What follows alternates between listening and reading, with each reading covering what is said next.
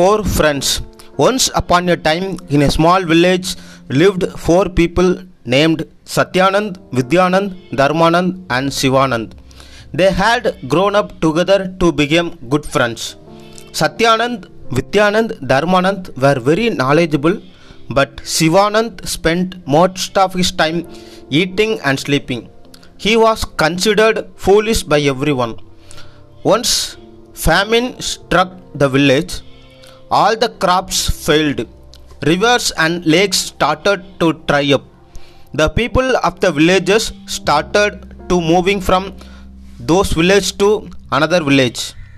We also need to move to another place soon we will also die like many others, said Satyanand. They also agreed with him. But what about Sivanand? asked Satyanand. Do we need him with us? He has no skills or learning. We cannot take him with us, replied Dharmanand. He will be a burden for us. How can we leave him without?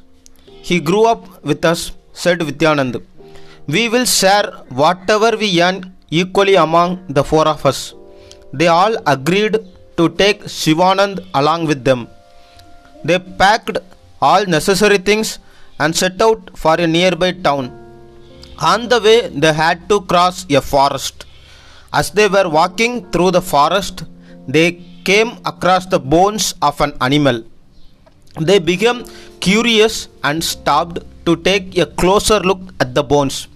Those are the bones of lion, said Vidyanand. The others agreed. This is a great opportunity to test our learning, said Satyanand. I can put the bones together. So saying, he brought the bones together to form the skeleton of the lion. Dharmanand said, I can put muscles and tissues on it. Soon a lifeless lion lay before them. I can breathe life into that body, said Vidyanand. But before he could continue, Sivanand jumped up to stop him. No, don't. If you put life into that lion, it will kill us. He cried, Oh, you coward! You can't stop me from testing my skills. Shouted and angry Vidyanand, You are here with us only because I requested others to let you come along.